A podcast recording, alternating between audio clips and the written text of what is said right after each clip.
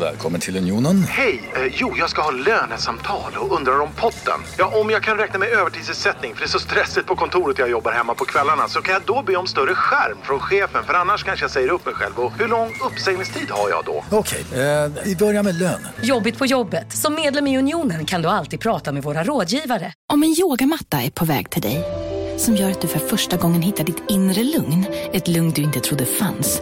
Som gör att du blir en trevligare partner, en bättre bilförare, en bättre kock. Du blir befordrad på jobbet men tackar nej. För att du inte längre drivs av prestation utan vill göra saker som känns meningsfulla i livet. Och, ja, eller ja, då finns det flera smarta sätt att beställa hem din yogamatta på. Som till våra paketboxar, placerade på en plats nära dig och tillgängliga dygnet runt. Hälsningar Postnord.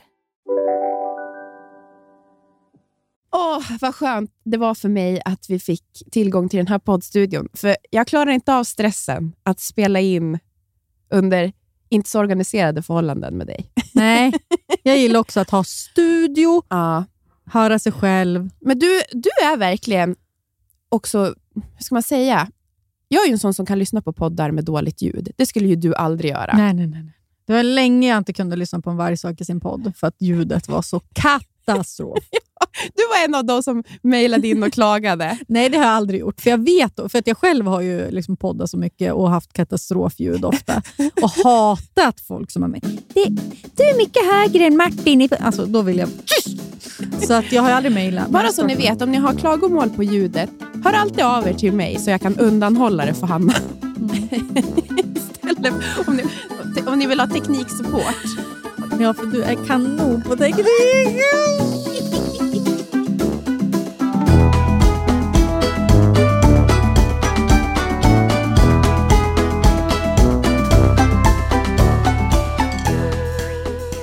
Alltså sitter i poddstudion i Sundsvall. Och vet du en sak, Anna? Nej. Så här känner jag.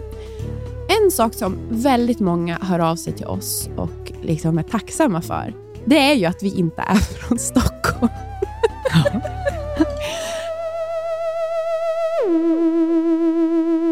Att de känner att de kan relatera till oss för att vi inte är från Stockholm. Och då tänker jag så här, det måste ju finnas brist på poddar som inte är så Stockholmsrunkiga. Mm.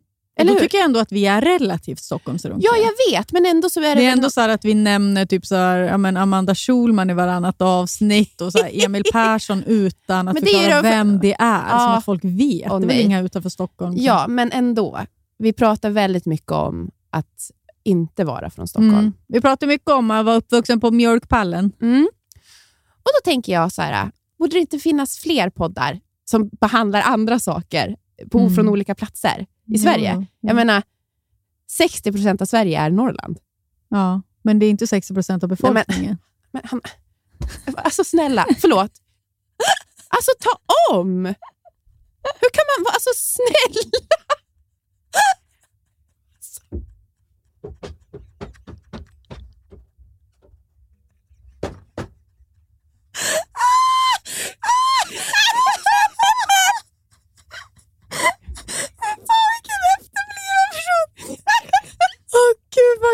Jag tycker att det här är... Jag vill typ bara grina nu för att du inte... Det var helt en missmatch. Okej, vi är här. Poddstudio Sundsvall, nya HP. Nu kör vi. Mm. Nej, men vi är här. Mm. Vad tycker du om den här studion? Ja, det här är ju... Vi sitter ju i en jättefin och bra studio här i Sundsvall. Och det är ju många som hör av sig till oss. Mm. Och tycker... Alltså...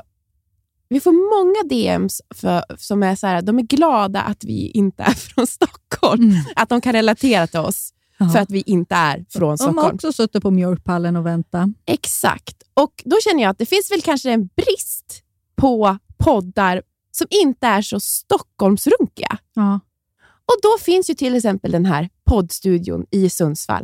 För den som är sugen att starta en podd så finns den här att hyra. Mm. Så shoutout till poddstudion. Ja, verkligen. Tack. Det är en jättefin studio. De har inte betalat oss för att säga det här. Nej. Man ska säga. Mm. Det är ingen reklam. Nej. Men det blir ju det då. Ja, okay. Mm. Det var bara det jag ville säga. Det behövs fler poddar från mjölkpallen. Mm. Mm. Man kan säkert ställa in någon liten pall här och ljuver. Så, nu är vi igång.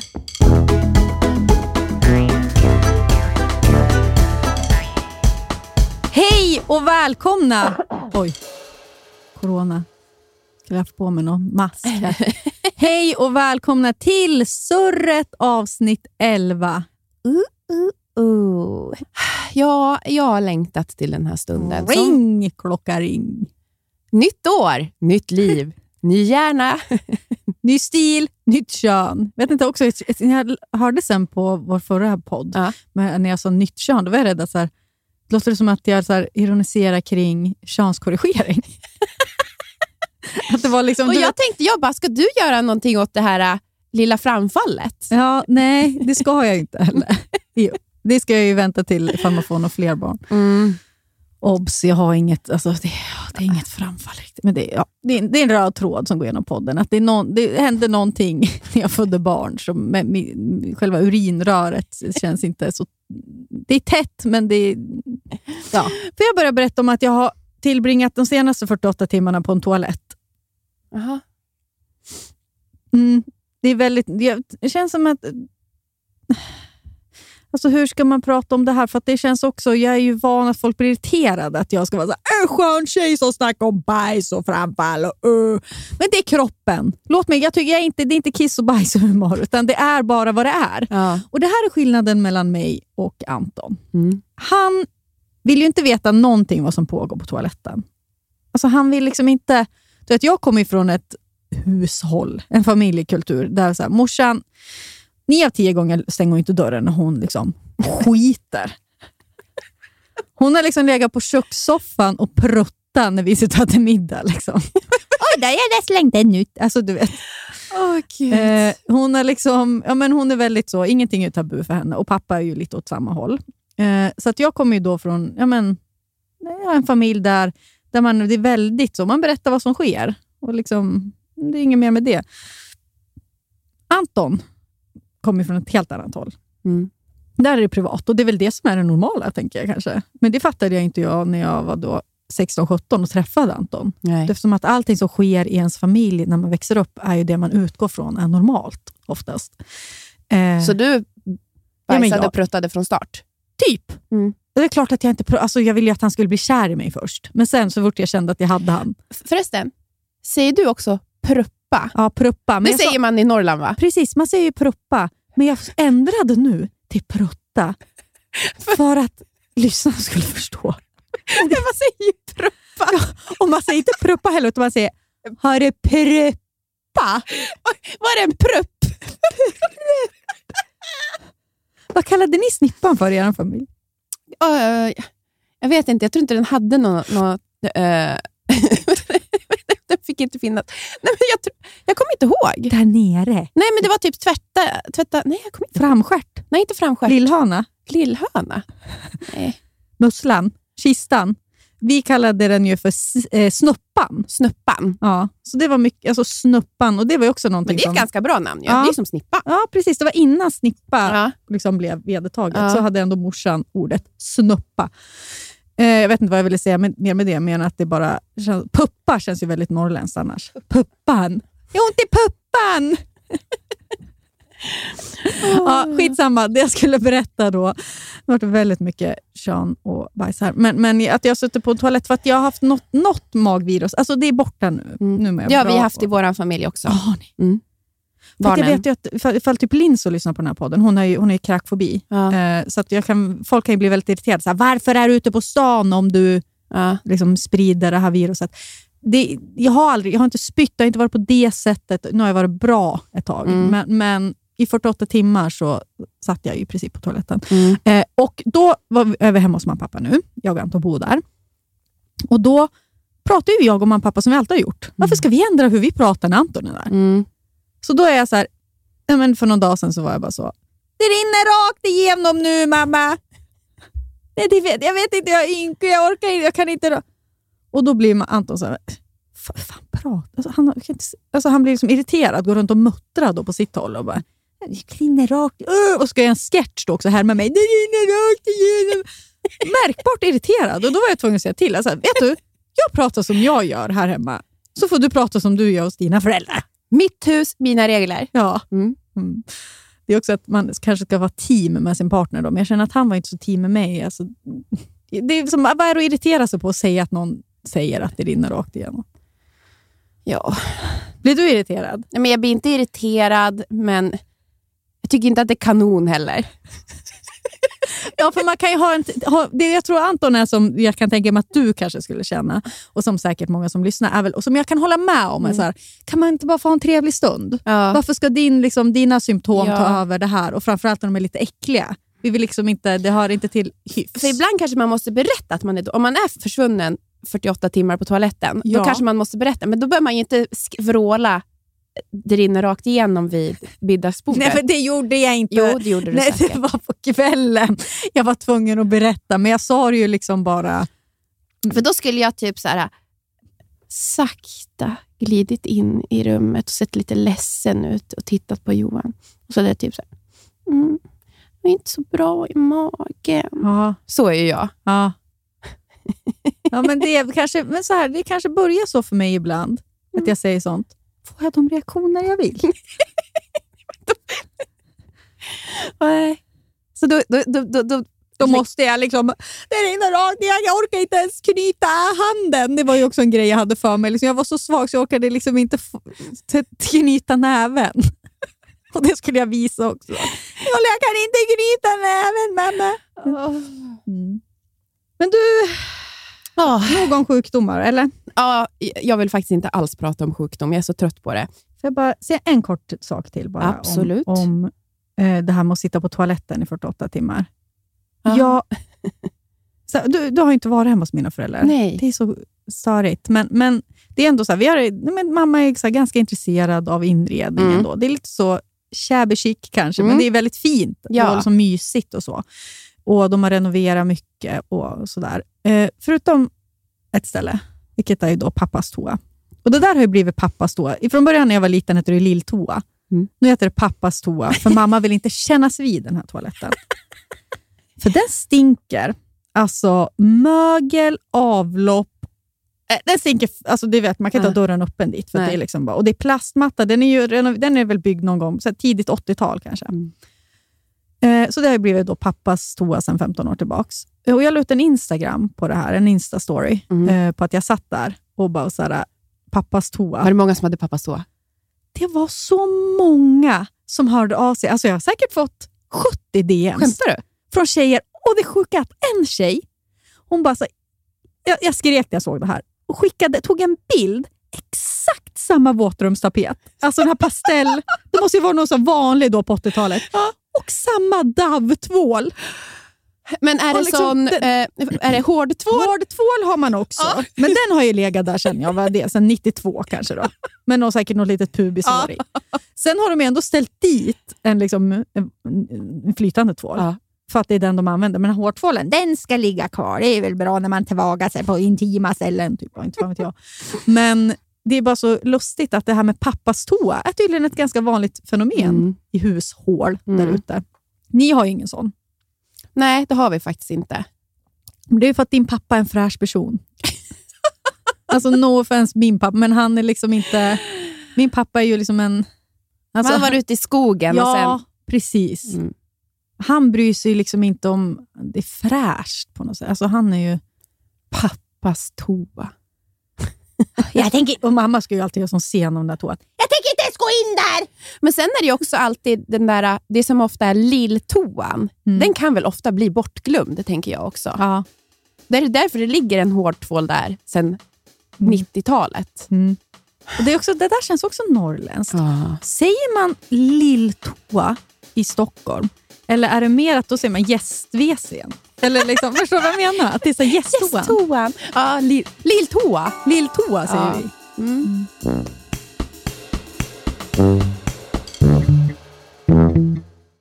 Veckans sponsor är Länsförsäkringar. Hur tänker ni igen när ni sparar till Florens och Blanche? Jo, men för oss är alltså, jag tycker det är väldigt viktigt att det känns som, alltså, det är ju ett långsiktigt sparande vi fokuserar på. Precis, det är inte så att de ska köpa nytt Barbiehus nästa vecka för de här pengarna. Nej. Vi sparar ju även till Nisseman då. Och man vill ju verkligen ha ett långsiktigt och tryggt sparande så att de kan, när de fyller låt säga 18 eller kanske 20, göra någonting vettigt med de här pengarna då. Och det behöver inte handla om så mycket pengar man lägger undan heller.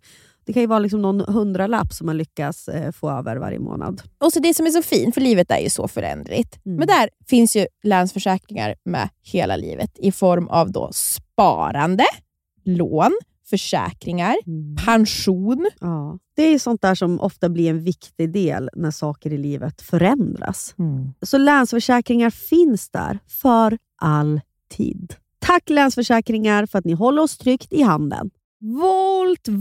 Volt Fashion sponsrar podden den här veckan. Och vad är Volt? Ni vet väl vad det är? Ja. Det är ju alltså, det är multibrand-butiker som finns i över hela Sverige. Från Malmö till Luleå. Det är alltså ungefär 40 butiker de har. Vi har inte tackat Volt för att de räddar män. Hur skulle killarna se ut i Luleå om inte Volt? Ja.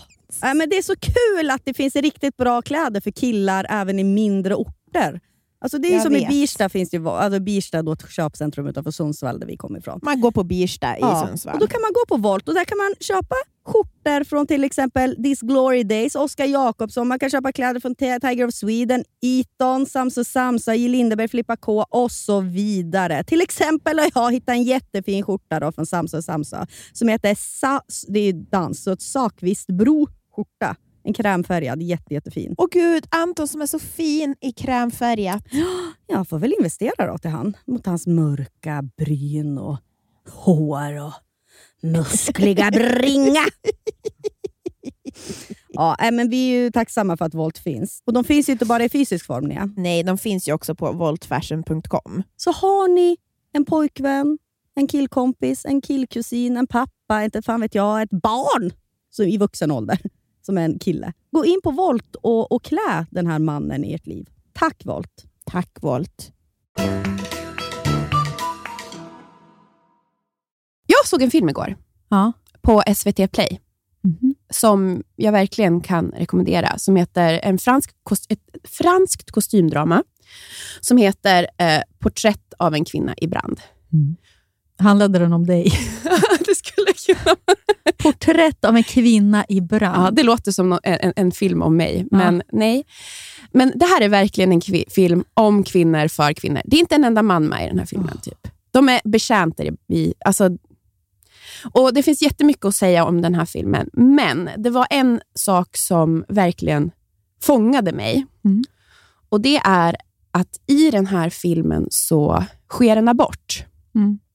Och för det första så är det här, nu vet inte jag när riktigt exakt när den utspelar sig, men det är ju under en tid när det inte fanns abort, utan man fick ju ordna det där själv.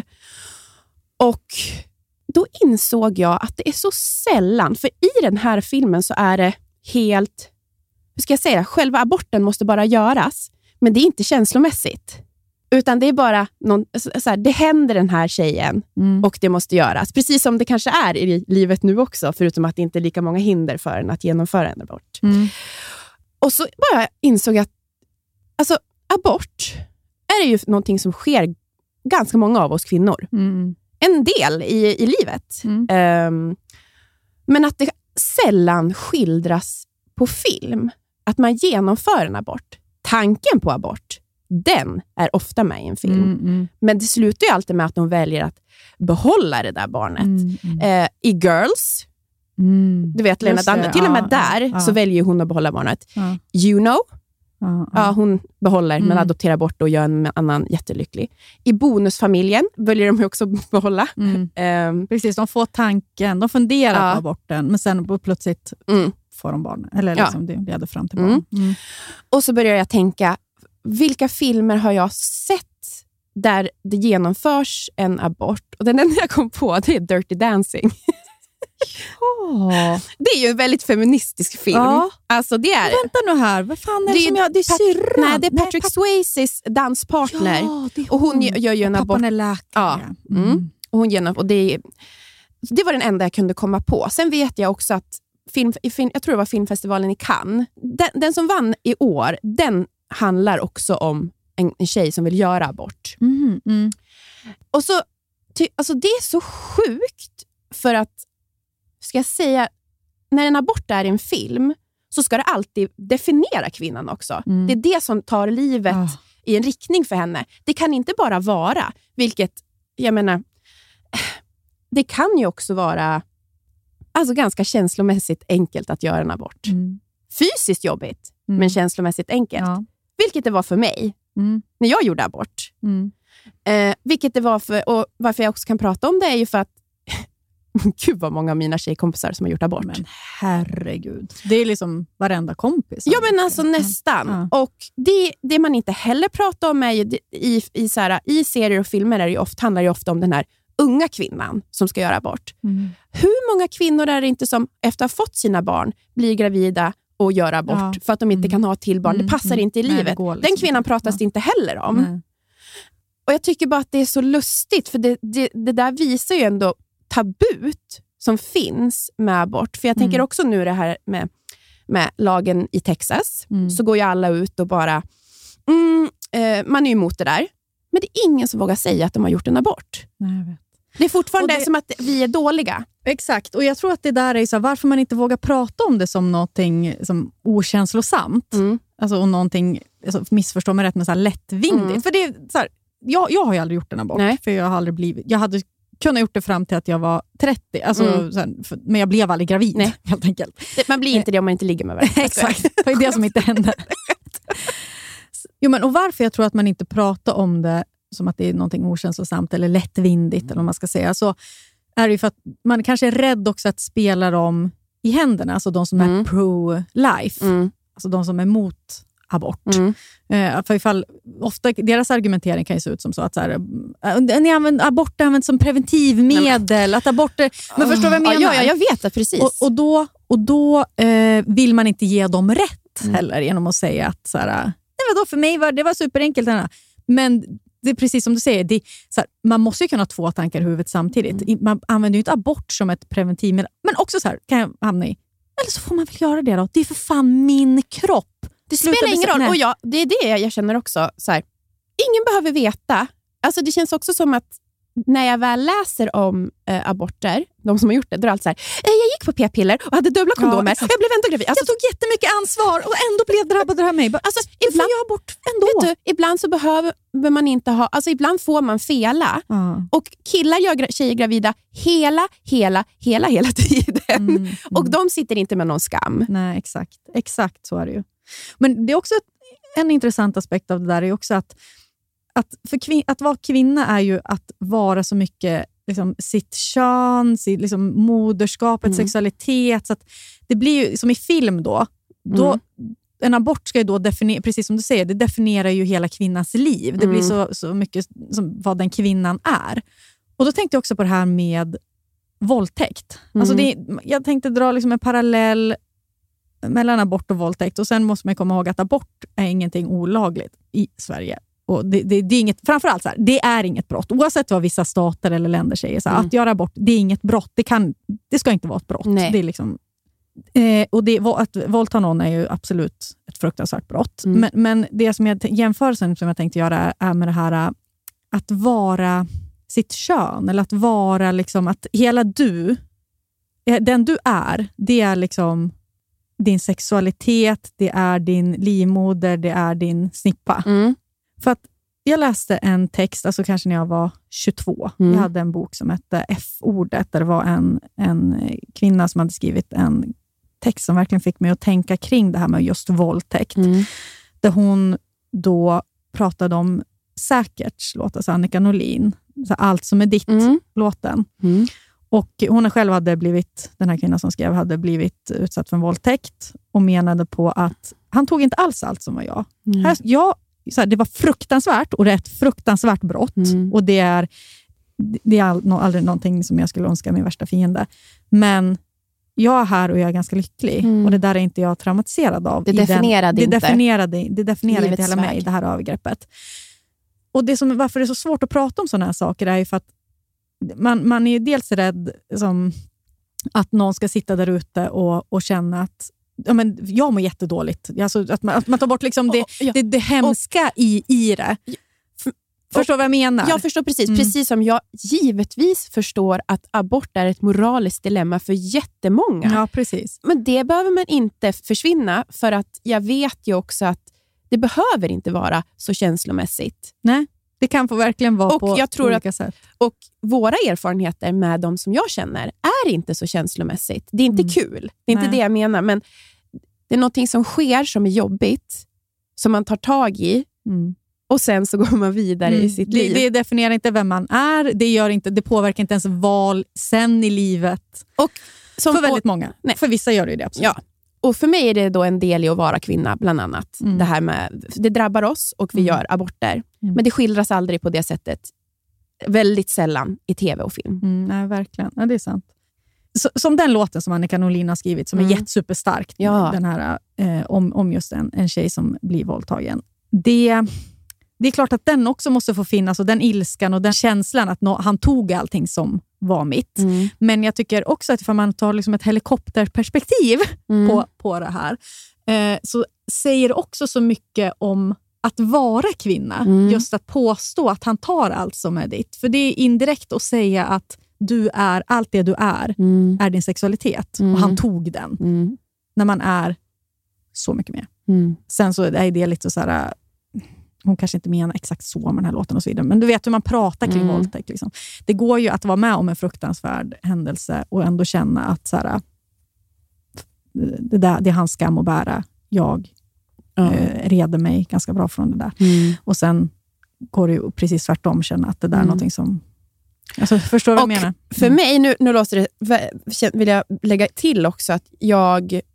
Om jag säger att det känslomässiga inte var jobbigt... Så kan jag säga att det fysiska, alltså att genomgå en... Alltså, det var jättetufft för mig. Mm. Jag har aldrig varit med om någonting som gjort så ont. Nej. Till exempel. Ja, men det vet jag att du berättade. Ja. Och, så att det är inte att jag ser på själva ingreppet eller någonting lättvindigt. Absolut inte. Men det är också det här, hur ser vi på en abort? Alltså, de flesta tar ju de här tabletterna. Mm.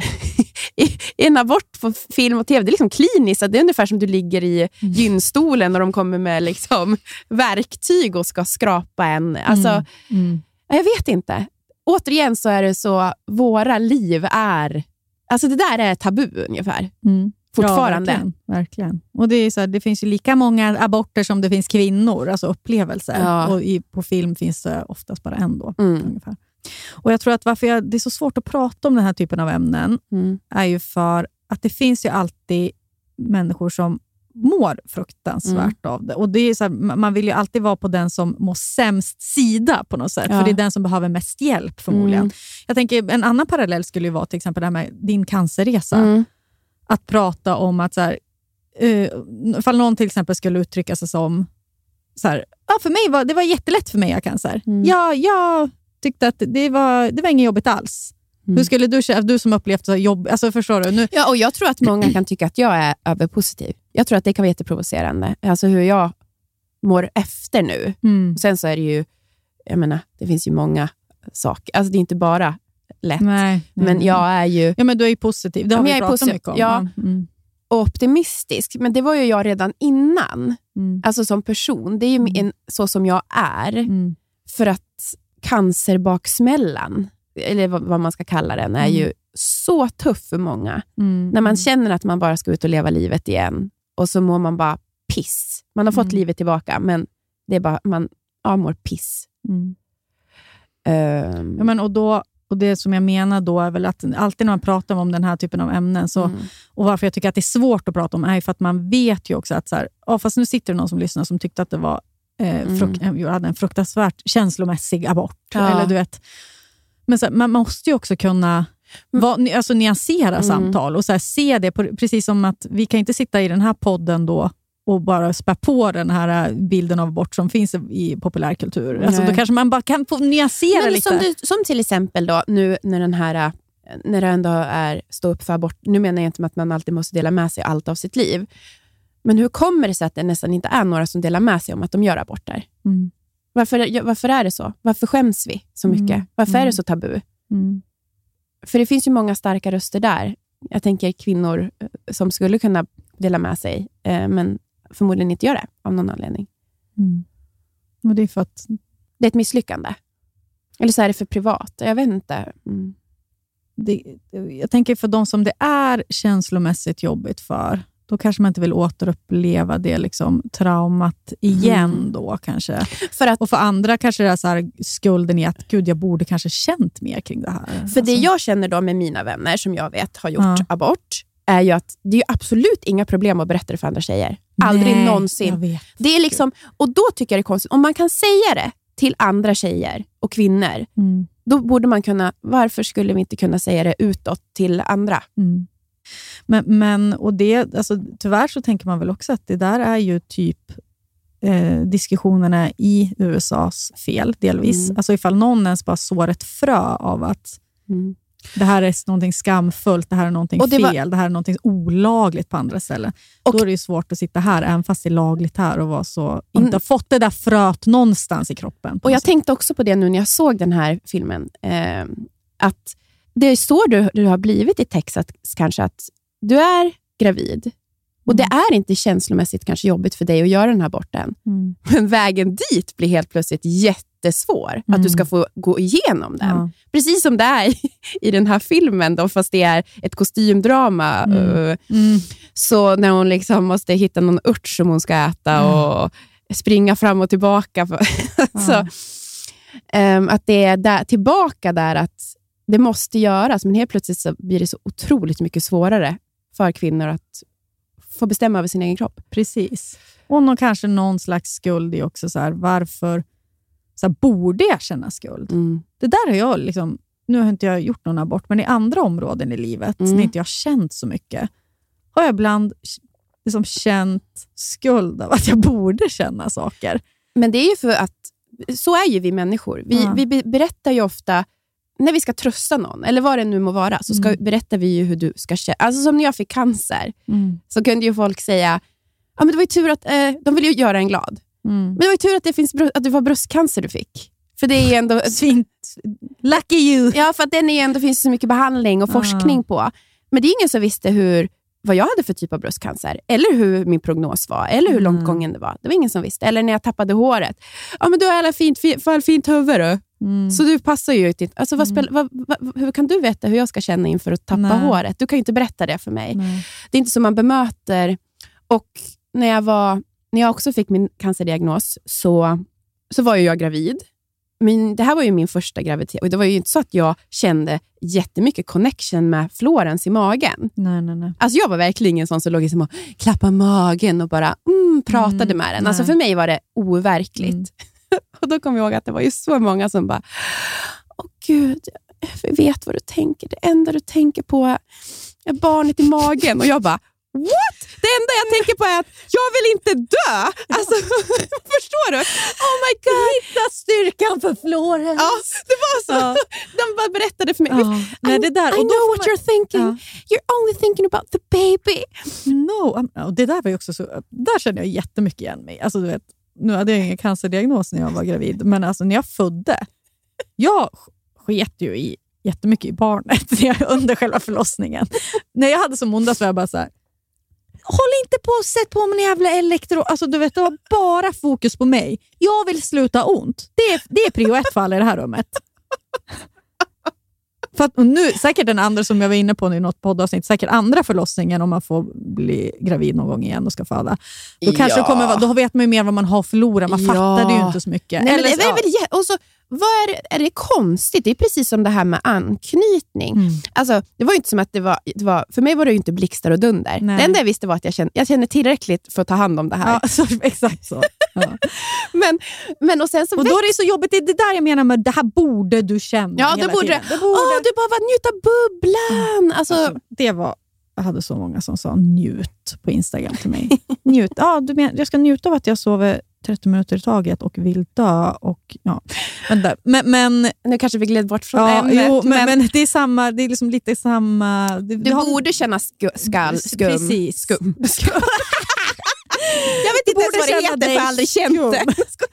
Nej, men du borde känna skam och skuld och kanske borde känna mer så här, den här aborten sporten är jobbig, för det är så det porträtteras. Mm. Och de som var liksom en ganska lång då parallell var det här till våldtäkt, för att det jag menar där också, det är väl exakt samma sak, men på ett sätt inte, men att så här, du borde agera på ett visst sätt när du blir våldtagen, du borde känna på vissa sätt. Ditt liv borde vara förstört. Ditt liv, han har tagit allt som är ditt liv borde definieras av det. Ja.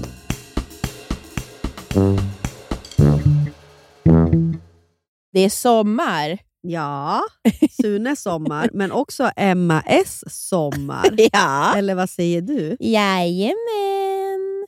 MS, det svenska hudvårdsmärket med effektiva produkter som ger synliga resultat. Och de har ju alltså en solskyddsserie för både ansiktet och kropp som är hudvårdande, vattenresistent och skyddar mot UVA och UVB-strålar. Och den här serien heter alltså Hydrating Sun Protection. SPF i ansiktet är ju väldigt, det är en konst. Mm. Det är få som är bra. Men den här lägger sig så fint på huden och det är också jättelätt att sminka. Och den innehåller ju hyaluronsyra. Min favoritingrediens. Squalan och vitamin E. Och det här återfuktar ju och skyddar huden. Mm. Och sen doftar den ju mjuk doft. Mjuk doft av kokos. Men inte bara det.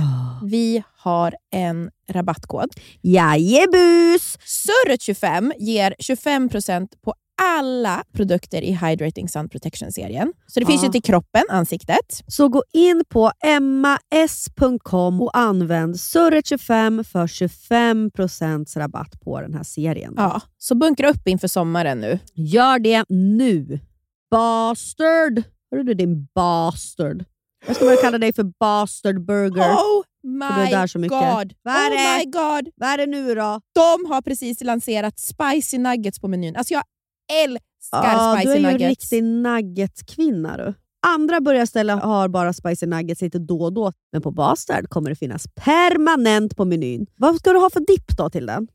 Alltså jag älskar deras jalapeno dipp. Alltså jag en gång hade Johan varit och handlat takeaway på Bastard. Kommer hem. Och du vet jag river runt i påsen. Han har glömt och köpa jalapeno dippen. Då är tårarna. Nej men alltså då är liksom alltså då bryter jag ihop. Ja. På riktigt alltså. Ja. Jag tror, och så kan det också vara så här, du känner inte mig. Nej. Du känner inte mig. Det är en sak jag vill ha. Ja, de finns ju också veganska. Alltså antingen finns de ju med kyckling då eller så helt veganska, det är också skitbra. Underbart. Ja, och sen vet du vad som kommer mer då? Berätta. En ny signaturbörjare. Det är ingen mindre än The Notorious Chili Cheese. Oh my god. Jag som började med chili cheese på och så massa ost och så lite jalapenos. Alltså, jag kommer ladda ner appen nu. Jag har ju inte appen. Jag går ju bara på och direkt och beställer där. Och så laddar ner appen. Det är så bra, för de har ju också rättigheter så man kan ta en liten AV-öl där. Ja, just det. Det har de ju. Fan vad mysigt. Vi måste gå på Bastards med barnen. Jag vet. Ja, kidsmenyn är ju underbar. Tack Bastards, ni vet ju så länge vi älskar er. Vi är så stolta representanter. De märker ju att vi fortsätter gå dit. Det är därför vi får fortsätta samarbeta med. Tack. Vi nuddade vid den här podden som jag nu har hört delar av. Den här Fredrik Söderholm och Ola Rapace-podden. Och vår kritik bestod ju framförallt av att så här, Ola Rapace då, som är anmäld för kvinnofridskränkning och misshandel ges medieutrymme. Igen. Och få prata ut om sina trauman. Han kanske då, det vi indirekt menade som att han har utsatt både barn och kvinnor. Han pratar ju om att han kört rattfullt med sina barn och så vidare. För trauman. Och det menade också på att det går att ha två tankar i huvudet samtidigt. Att där kan man ju också tänka att så här, det är väl bra då på ett sätt att man pratar manliga, att man når ut till andra män och att man får lära sig prata liksom, om känslor. Samtidigt kan man också tycka att så här, eller sitter de bara och får cred för att de gör det. Alltså Ola Rapace. Mm. Och det här med trauman och barndomstrauman är ett ämne jag skulle bara vilja prata om. Jag vet inte doppa tårna i. För att vi fick ju då kritik av en lyssnare som också skrev så här att ni är så himla närvarande för det är liksom så här, ni kan inte, typ som att vi inte skulle ha tolkningsföreträde och prata om det här och så vidare. Hon kanske har rätt i det. Ja, du säger ju ofta att jag är traumafri. Ja, precis. Anklagar mig som traumafri. Exakt. Du som är så jävla lycklig. Nej, men och jag skulle inte kalla det liksom, att jag har något särskilt trauma i mitt liv heller. Kanske också för att när jag började gå i psykoterapi så var inte det här med att benämna det som trauma så aktuellt. Det var det säkert inom liksom psykolog, bland psykologer och så. Och det är skråt då i psykiatrin. Men det var inte någonting man stod och pratade om på Instagram eller TikTok. Jag menar inte att det är varken sämre eller bättre. Nej. Men jag bara konstaterar att så var det inte. För det vill jag verkligen poängtera. Att så här, när jag höll på att bli vuxen så mådde jag dåligt psykiskt på olika sätt. Och jag tror inte att och det var inget liksom drastiskt liksom, utan det var olika nojor på olika sätt som gjorde att jag fick psykologhjälp genom vårdcentralen och sen även började gå privat hos den här psykoterapeuten eller psykologen som höll på med psykoterapi. Och i psykoterapi så går man igenom varför man är som man är, kort liksom förklarat. Och det jag då gjorde i de 4 åren då jag ändå gick till henne var ju då att fundera kring så här, hur har min uppväxt sett ut, varför jag som jag är, och sen var det inte så kanske så mycket uppväxt fokuserat ju längre tiden gick, utan det var alltså, då kanske var några aktuella händelser som jag behövde ventilera på olika sätt. Och när jag började gå i den här psykoterapin så var jag ju typ 24 och gick då till jag var 28. Och det är så här klassiskt mellan 20 och 30. Det har vi återkommit i den här podden flera gånger. Och det är också fint för jag ser att många tjejer skriver till oss och bara jag är 27 och mår skit. Det är så liksom skönt att höra er prata och så här. Och det är klart att det inte finns en magisk gräns. Efter 30 blir allting bra. Men våra erfarenheter i alla fall att ju längre man lever desto bättre blir det i alla fall. Ja, gud. Och så här, när jag gick de där 4 åren psykoterapin så var det ett sätt för mig att liksom också växa upp. Och så här, saker hade nog löst sig för mig ändå, för även fast jag inte hade gått till den här psykologen. Det hade nog kanske sett ut på andra sätt, jag vet inte. Men för mig var det väldigt nyttigt att få förklaringsmodeller. Och det var någonting som jag där och då la väldigt mycket vikt i. Att förstå varför jag mådde som jag mådde. För det hade jag liksom ingen riktigt svar på innan jag gick dit. Och sen de förklaringsmodellerna hon berättade för mig kanske inte alltid höll då och kanske inte håller idag nu när jag tittar tillbaka och sådär. Men det var i alla fall ett verktyg för mig där och då. Och jag tror att för många så är det ju bara att bli vuxen. Att frågasätta vad ens föräldrar har gjort, ja. Precis. Och sen kan de ha gjort värre och bättre saker, alltså mer eller mindre bra grejer. Och när jag lyssnade på till exempel jag lyssnade på det här klippet som även Siggo Alex tog upp i sin podd, när Fredrik Söderholm i sin podd konfronterar sin mamma som var ensamstående med han och hans brorsa, och hon är ju då, han konfronterar henne med fruktansvärda saker, alltså både liksom fysisk och psykisk misshandel på olika sätt.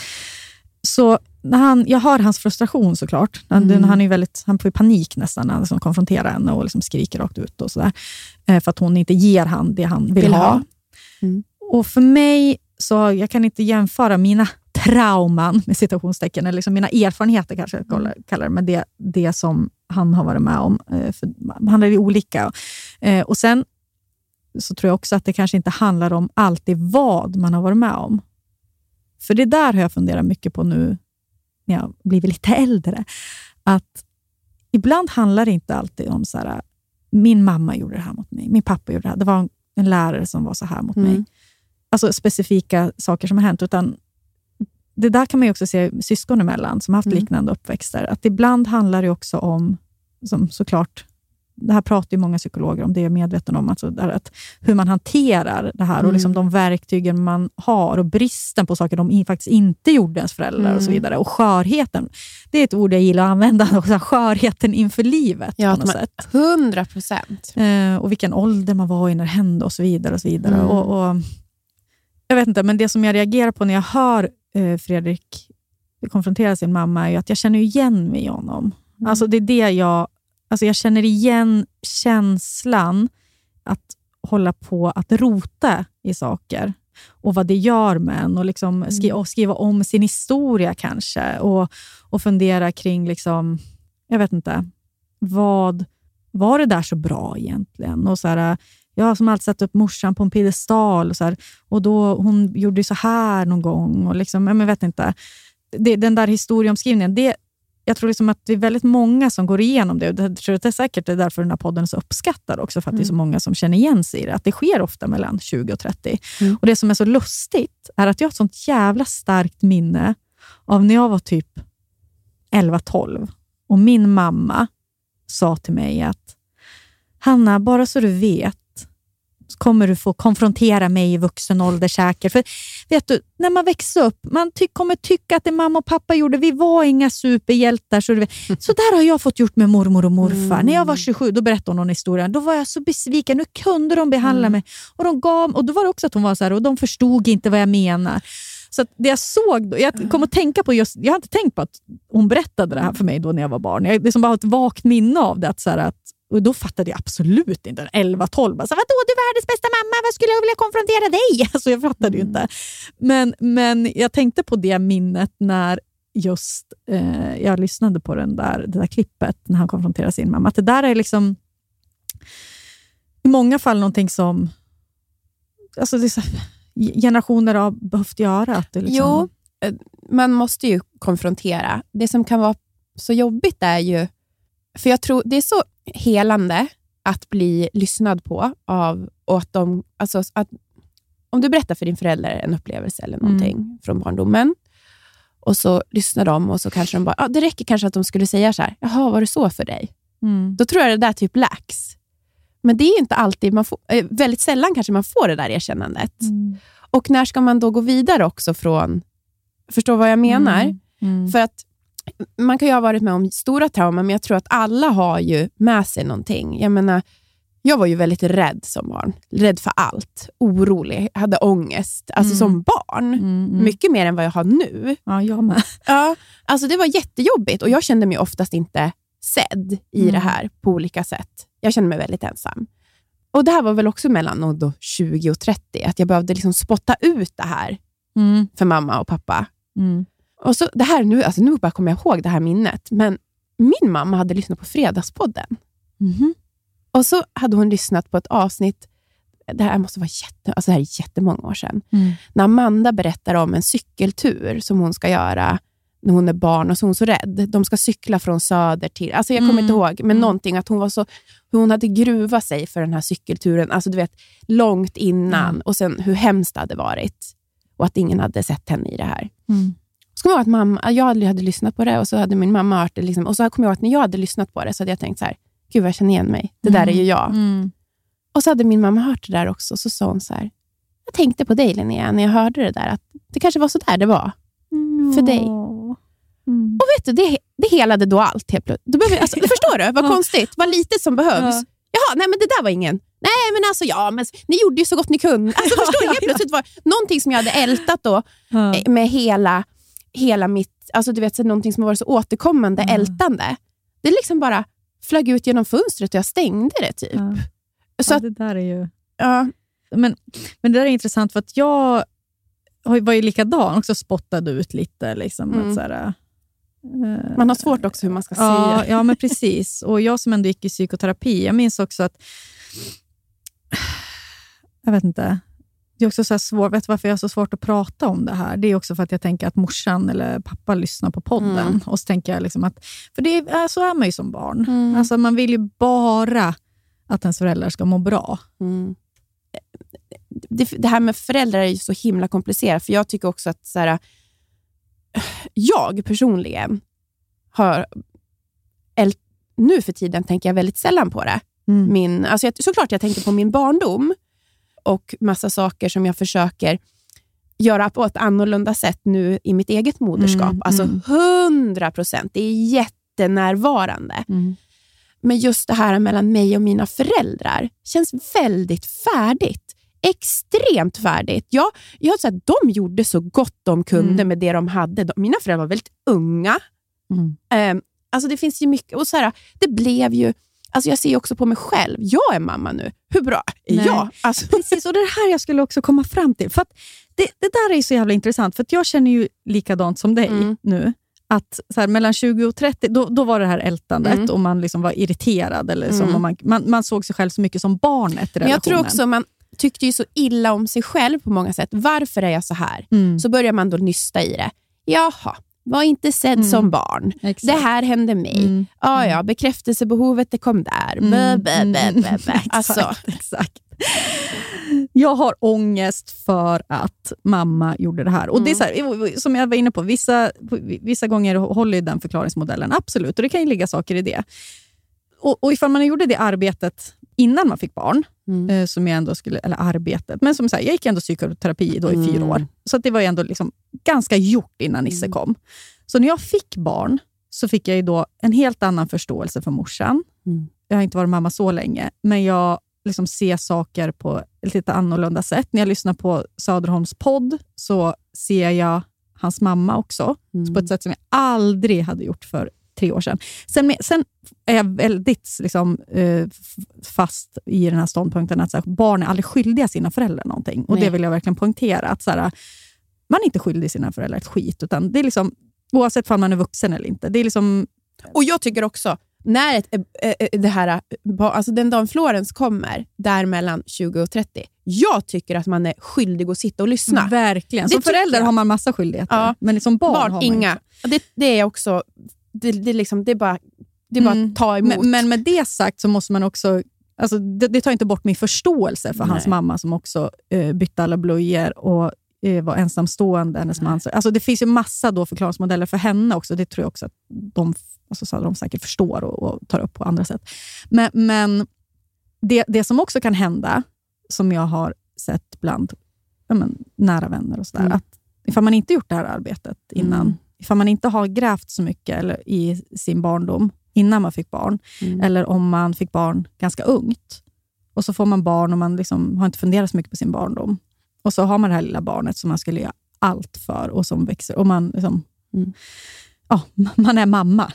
Och så börjar man fundera så här. Men om jag känner så här mycket för mitt barn och skulle kunna göra allt för det här barnet. Varför fan kunde mamma göra så här mot mig? Hur kunde hon? Ja men du vet... Ja.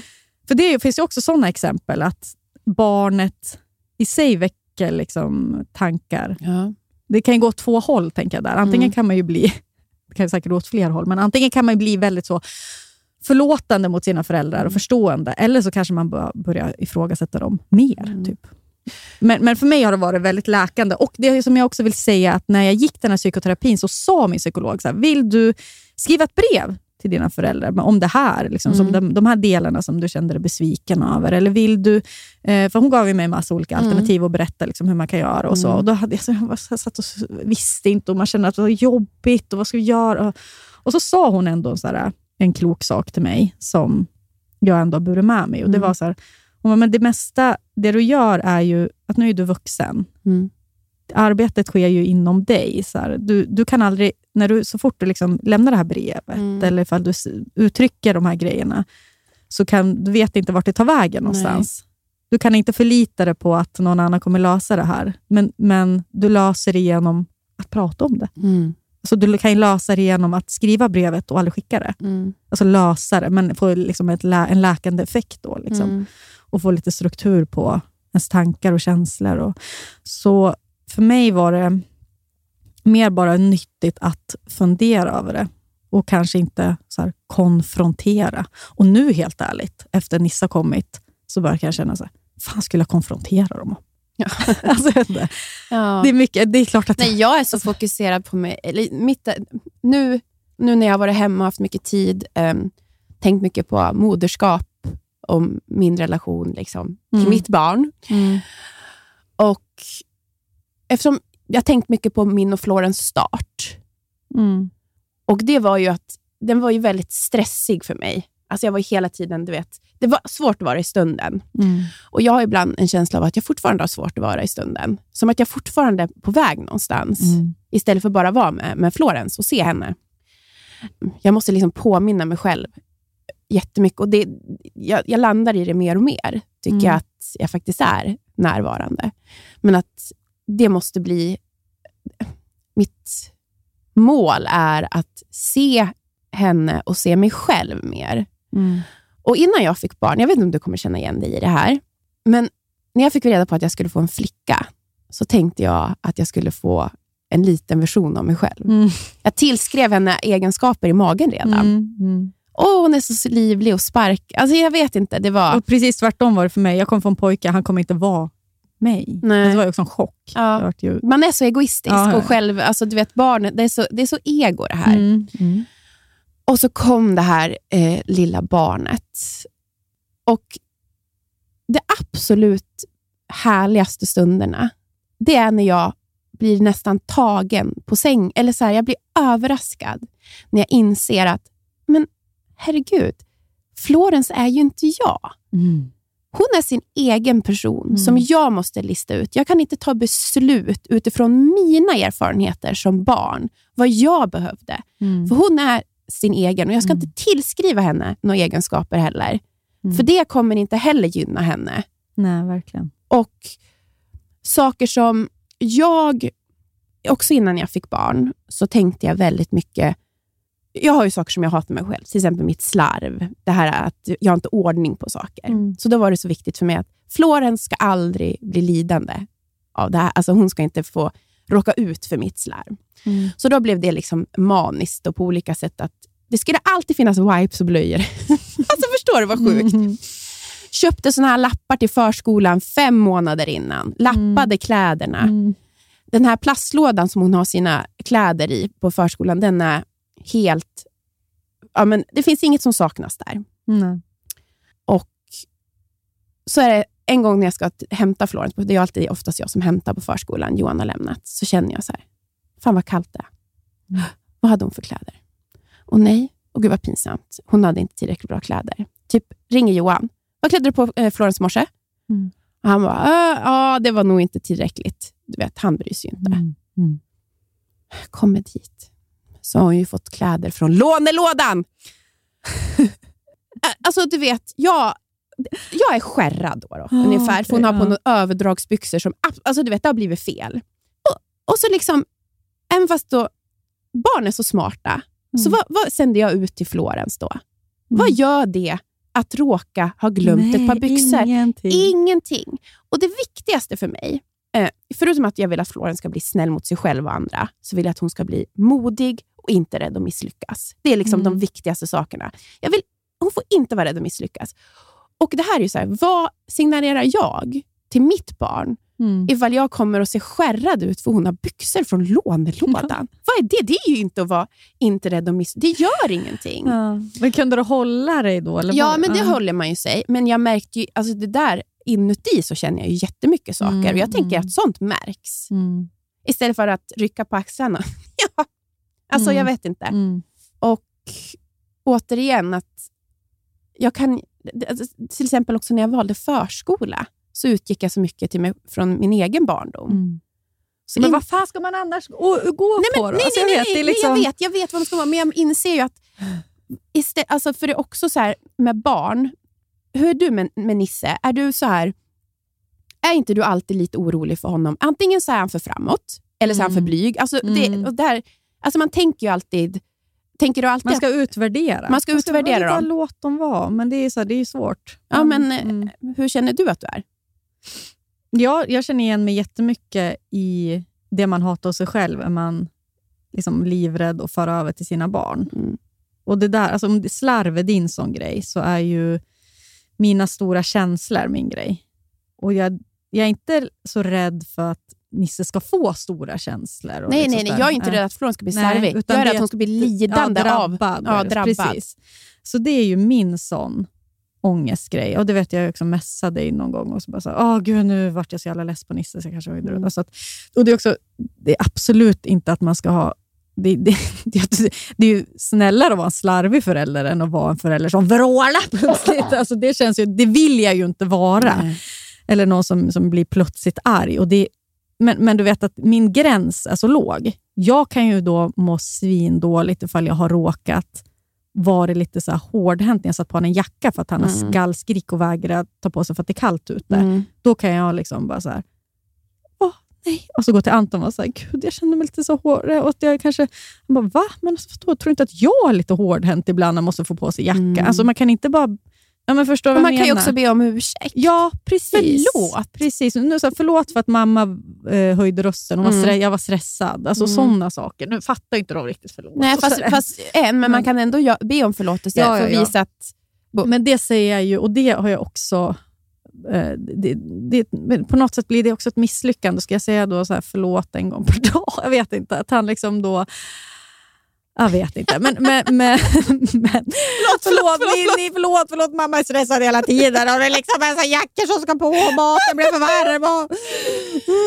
Jag vet inte, så det är ju min stora ångestpuck i mitt föräldraskap, absolut, att jag liksom, att jag tappar, det är väl inte så här, inte höja rösten så här, för det är jag noga med, men tappa tålamodet liksom. Men jag vill egentligen landa på en positiv, det är alltså vad jag tänkt på är någonting positivt, att som jag säger det här, när jag inser, men här är ju Florence, en helt unik person som har helt unika behov och jättespännande.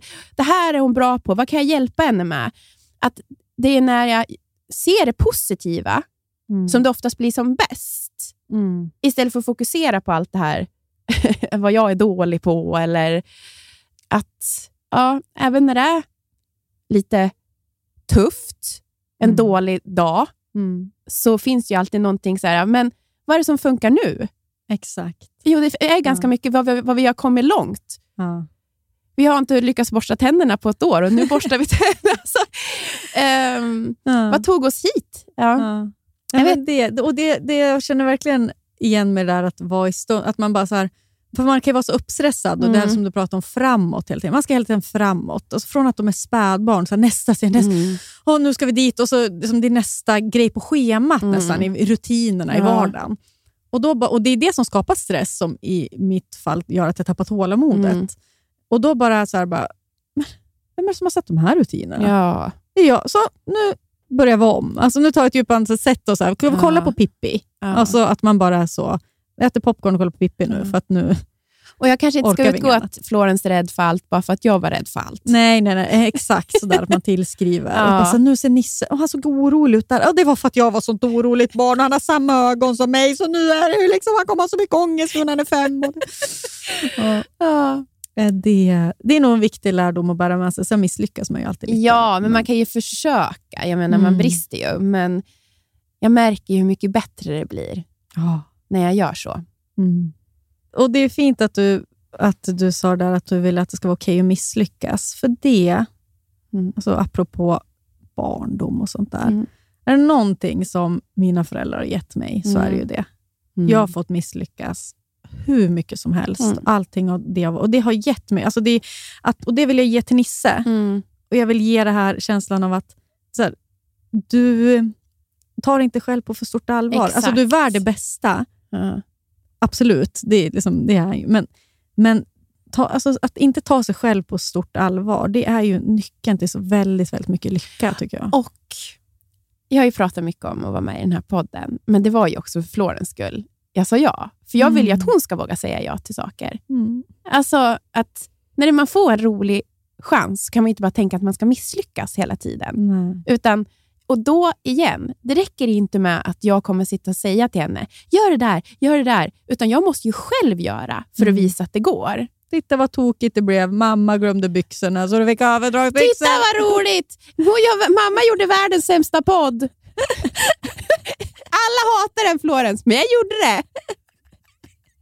Eller så kan det bli precis tvärtom som det är nu med våra tjejer som lyssnar. Nu har vi pratat jättelänge va? Ja. Här blev en tung podd. Kanske, men det blir nog så här när man är hemma och tänker igenom. Ja, jag tycker inte om mig själv när jag känner att jag är rädd att trampa folk på tårna. Både lyssnare och mina föräldrar eller kompisar. Alltså, du vet att jag bara, så här, mår du dåligt nu? Nej, jag mår lite dåligt nu för att jag börjar tänka så här, gud, tänk ifall jag... Men jag blir bara så rannsakande med mig själv att så här, om jag har gjort någon ledsen, tänk ifall det är någon som har blivit utsatt för ett jätteallvarligt sexuellt övergrepp och jag säger liksom att det går att komma över, alltså du vet, jag börjar tänka sådana tankar, men jag tror bara att det är också att jag ska mens om 3 dagar, så att jag tror att det är självtvivlet och självhatet, jag tror folk fattar som lyssnar vad vi vill ha sagt med den här podden, kanske, förhoppningsvis. Hallå? Jag satt nu också tänkte, gör de verkligen det? Nej, jag skämt. Sluta, nu skriver Anton här.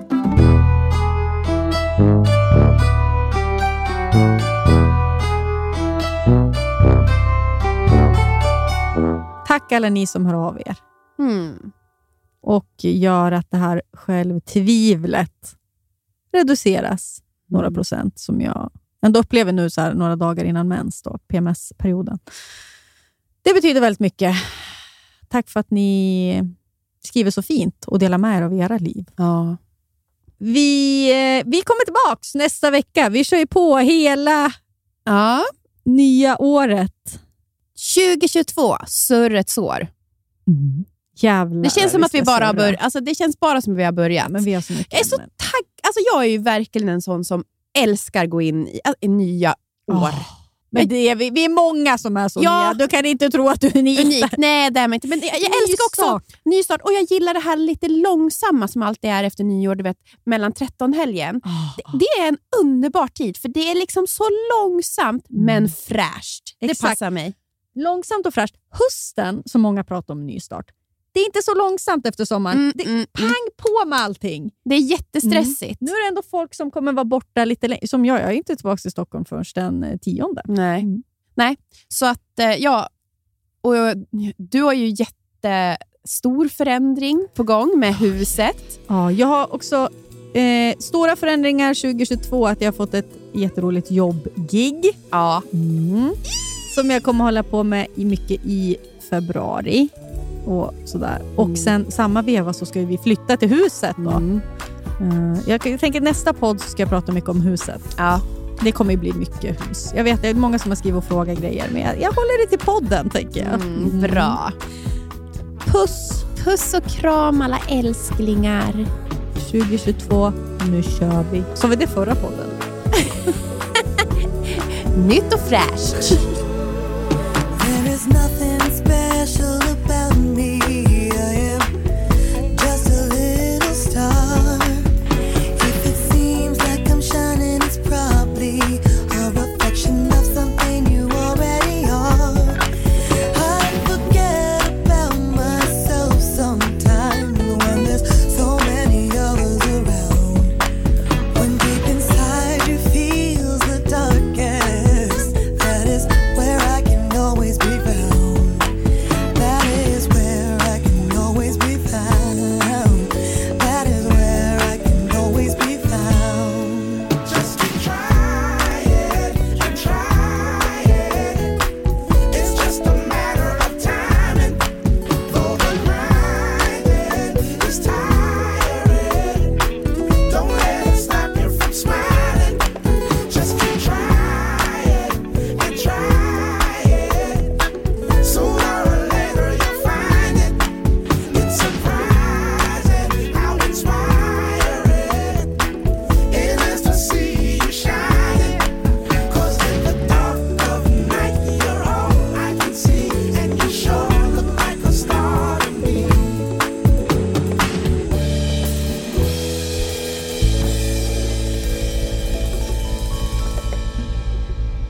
Den här podcasten är producerad av Perfect Day Media.